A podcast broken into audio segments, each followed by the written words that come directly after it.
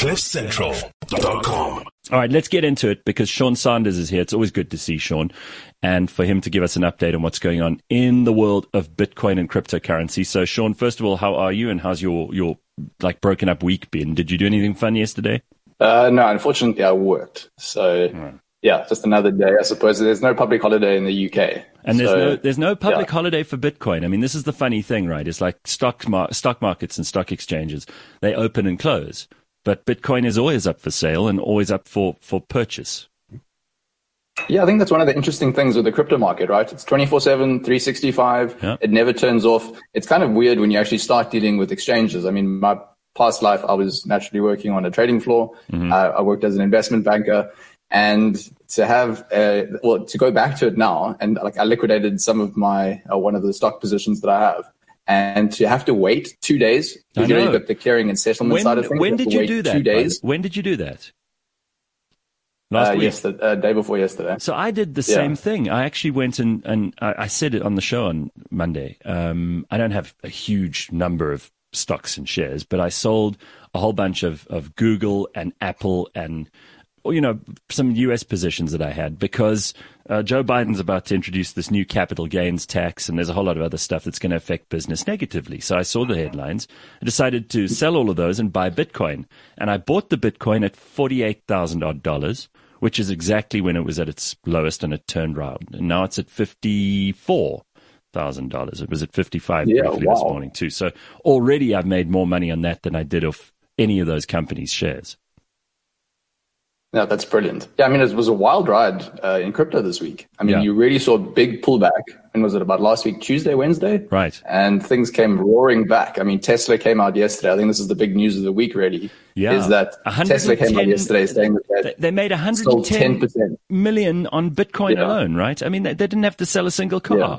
one hundred percent. They made more because, you know, that Tesla also sells their, it's like a carbon uh, carbon credits equivalent. Yeah. Essentially, they're selling uh, their green energy to other automakers and whatnot, and mm-hmm. uh, in the form of like tax credits. Mm-hmm. And they made more money selling those tax credits and Bitcoin than they yeah. did producing cars. Absolutely insane. Mad.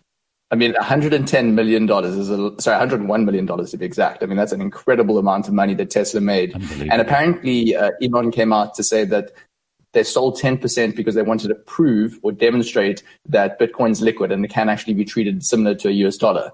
Uh, so I think that sent uh, quite a few other companies really moving into the crypto space. And that's sort of what's driven this this really big gain over the last week. Yeah, I'm I'm very excited about this. How, how are the rest of them doing? I mean, is Ethereum also up nicely? Ethereum's actually had a phenomenal week. Uh, mm. So it went through a Berlin, it's called a Berlin upgrade. I mean, they come up with these interesting names uh, every quarter or so for new upgrades because, again, all of these are sort of like operating systems, right? So if you think about uh, Windows ninety-five and then you went to Vista, I mean, I'm sure there was a few different operating systems before then, but each operating system is essentially an upgrade. And Ethereum went through a recent upgrade uh, in terms of improving its scalability and all the rest. They call this. Uh, there was the Berlin upgrade. There was the London upgrade. I mean, there's a few other a few others on the way, and that actually went ahead relatively well. So I mean, mm-hmm. Ethereum's up about fourteen percent.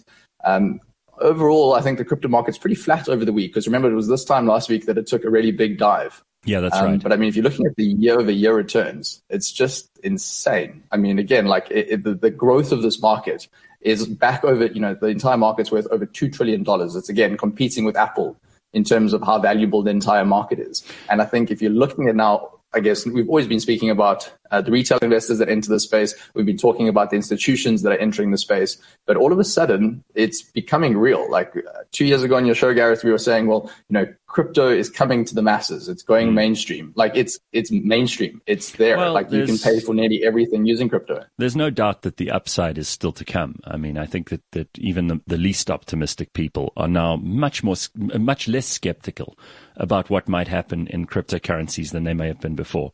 And I'll tell you something, it's one way to, and we discussed this months ago and we haven't brought it up since, it's one way to make sure that you are not subject to the vagaries of international governments, international money flows, banks, large corporations, because really this stuff acts and operates outside of that whole world. And it, it is one way to make sure if you are in a country where they're playing with the taxes, where they're playing with, with uh, you know, regulations and corporations, that you can make sure your money stays more or less inert.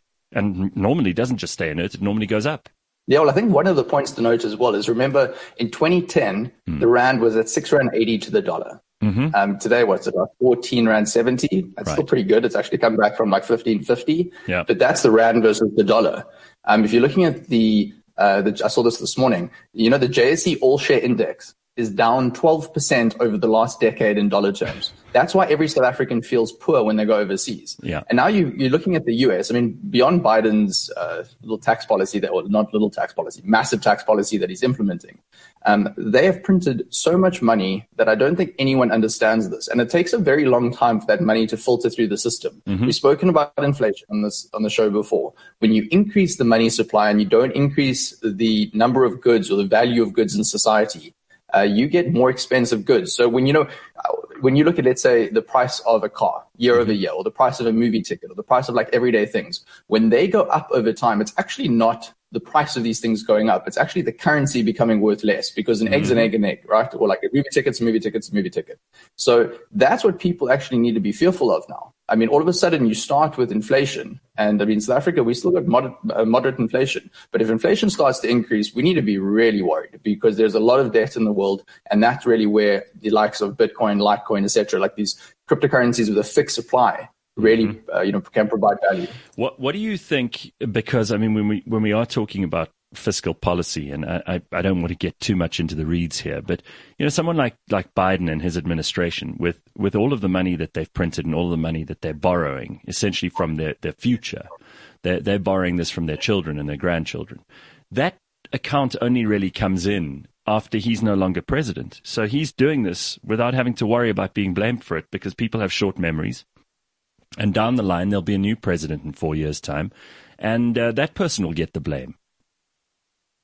Yeah, well, again, the dollar's the world's reserve currency right now. Mm-hmm. Fast forward ten years or fifteen years, you've printed all this money, you've got a lot of debt. We've actually got to sort of sit here and hope that the global economy doesn't start, start roaring in the way that we, I guess, a lot of people wanted to start roaring. If it starts to do that, interest rates increase, inflation increases, mm-hmm. and you've got a lot of debt. And remember, it's not really a problem right now, because interest rates are so low that you can have tons of debt around the world and you're able to repay that. But when the interest rates increase and all of a sudden you have to be paying a lot more on that debt, and yeah. you'd be like, you know, what, what happens what the then? Hell? All the dominoes start to fall. Right. And that's really where there's a big risk. Um, but yeah, I agree. I mean, a four-year term, maybe an eight-year term, I suppose, best-case scenario, like that's not long enough to really experience any proper cycle. You're probably experiencing either the up cycle or the down cycle during that period of time. So obviously, you know, politicians are politicians. They make decisions, you know, for short-term gain. Uh, they need to make sure that their party wins the next election. That's sort of the only game that right. they're playing, right? Absolutely. All right, Sean, anything else you want to throw in before we move on? No, I think, hey, guys, we've said this on the show loads before. Uh, there was a big dip last week. Gareth, you asked, you know, should you go out and buy crypto? I, I said yes. I took your Obviously, advice. I mean, we aligned with people wanting to buy crypto, and you've made a ton of cash, I presume. Have I mean, you, you made what, over eighty K on that Bitcoin position, depending you, if you bought a whole Bitcoin or not. Do you guys see those kinds of, of trends on, on in terms of the, the total number of people buying cryptocurrency? I mean, like from Revix's point of view, can you look at it and go, well, last week we saw a lot of people buying? Definitely. Okay. So this is the interesting thing, is as much as we say to people, look over the long term. Yeah. I mean, sure, you can go in and you can make twenty percent. You can also lose twenty percent over a short period of time. Sure. But the opportunity here isn't two, three, four X. It is really ten, fifteen X if this market increases the way we expect it to. Mm. But as much as we say to people, look at the long term, they want to come in for that little short term, sure. you know, kind of make a million overnight sort of game. And when the market does pull back, you do see a lot of people enter the space. I mean, I can tell you right now, like I can see our revenues over a monthly basis start to tick up slightly when there's volatility in the market and people start, you know, jumping back in and all the rest. So it's not necessarily a bad thing for us. Well, uh, that's very, very good. Uh, Revix makes more money than the drug cartels, says Andre. Crypto is the next big drug. may, may that be true. May Sean be printing money. Um, it's I also, wish that was true. I don't think that's true, though, unfortunately. Um, Cindy Cindy says, oh, wow, Sean is a hottie. So I'm afraid, Cindy, the bad news is now that, we, mm-hmm. now that we're going into winter, mm-hmm. there's where Gord comes in as well. Now that we're going into winter, Uh, Sean is highly unlikely to be appearing uh, topless on the show, so I'm very, very sorry about that. You're going to have to live through it. Sean, if you could just reposition your camera for the next one, because you've got like all this dead space. I understand the Revix logo is important, but we'll put it on the screen. You can just get yourself from about the nipples up. There's a good six to eight inches of you that could be in shot, and it's just wasted. All right. So, yeah. uh, this is, I mean, just for the just for the Listen, engagement value. And we talked to Sean for Revix, not for OnlyFans, Gord. All right, thank you. Thank you. Thank you. I don't know why you talk to Sean, Gareth, but I've got my own reasons. Thank you very much. I yeah, t- Gord, I was going to say, when I jumped on the show, you know, there was quite an intro there. I was like, oh, are you hitting on me? It's yeah, like, Gord, yeah. was, Gord was definitely. Yeah, you might not think so to look at me, but I'm not a very financial person. Still, I stick around. Uh, uh, well, and uh, when you guys were talking about, I can't remember what you were talking about just before the show started. I kind of joined halfway through, but it was some band, I suppose. Yeah, yeah, yeah we're talking about a, it's a, Attica, yeah, a big Check, party look, that we look, had. Yeah. Yeah. And uh, you were sort of mentioning that, Gareth, you got their number, or does mm. you know something along those lines. Mm-hmm. So yeah, Gord, you know, if I'm in your hood, you know, I'll grab your number. Maybe we'll grab a coffee. I've already got it from Gareth, but he made me promise not to tell he'd give it to me. So I did not give I'm it. In. I'm, I'll, I'll, right. I'll buy anything you sell me, mate. So bring a Bitcoin portfolio. Start a pack. I'm in. Well, you don't Amen. have to. You don't have to. You don't have to know Sean personally to do that, Gord. The good news is that you can sign up to Revix for free. You verify your I D. You add funds. Select the bundle of your choice, and you don't need to spend a fortune. You could put in a couple of hundred rand and start off, and not be sorry about this when you start doing well. And of course, if you if you feel like you're taking big risks, and they've got lovely portfolios there that are rebalanced every month with all the top cryptocurrencies, but if you feel like it's uh, not risky enough for you, you can also do other things there. And Revix gives you many different options for uh, what you might want to invest in. And you know what? If you put in a couple of hundred rand and it doesn't work out for you, it's not going to break the bank. But if it does, you could be very, very happy this time uh, next month. We'll see how it goes. All right. Thanks very much, Sean. Nice to see you, dude. cliff central dot com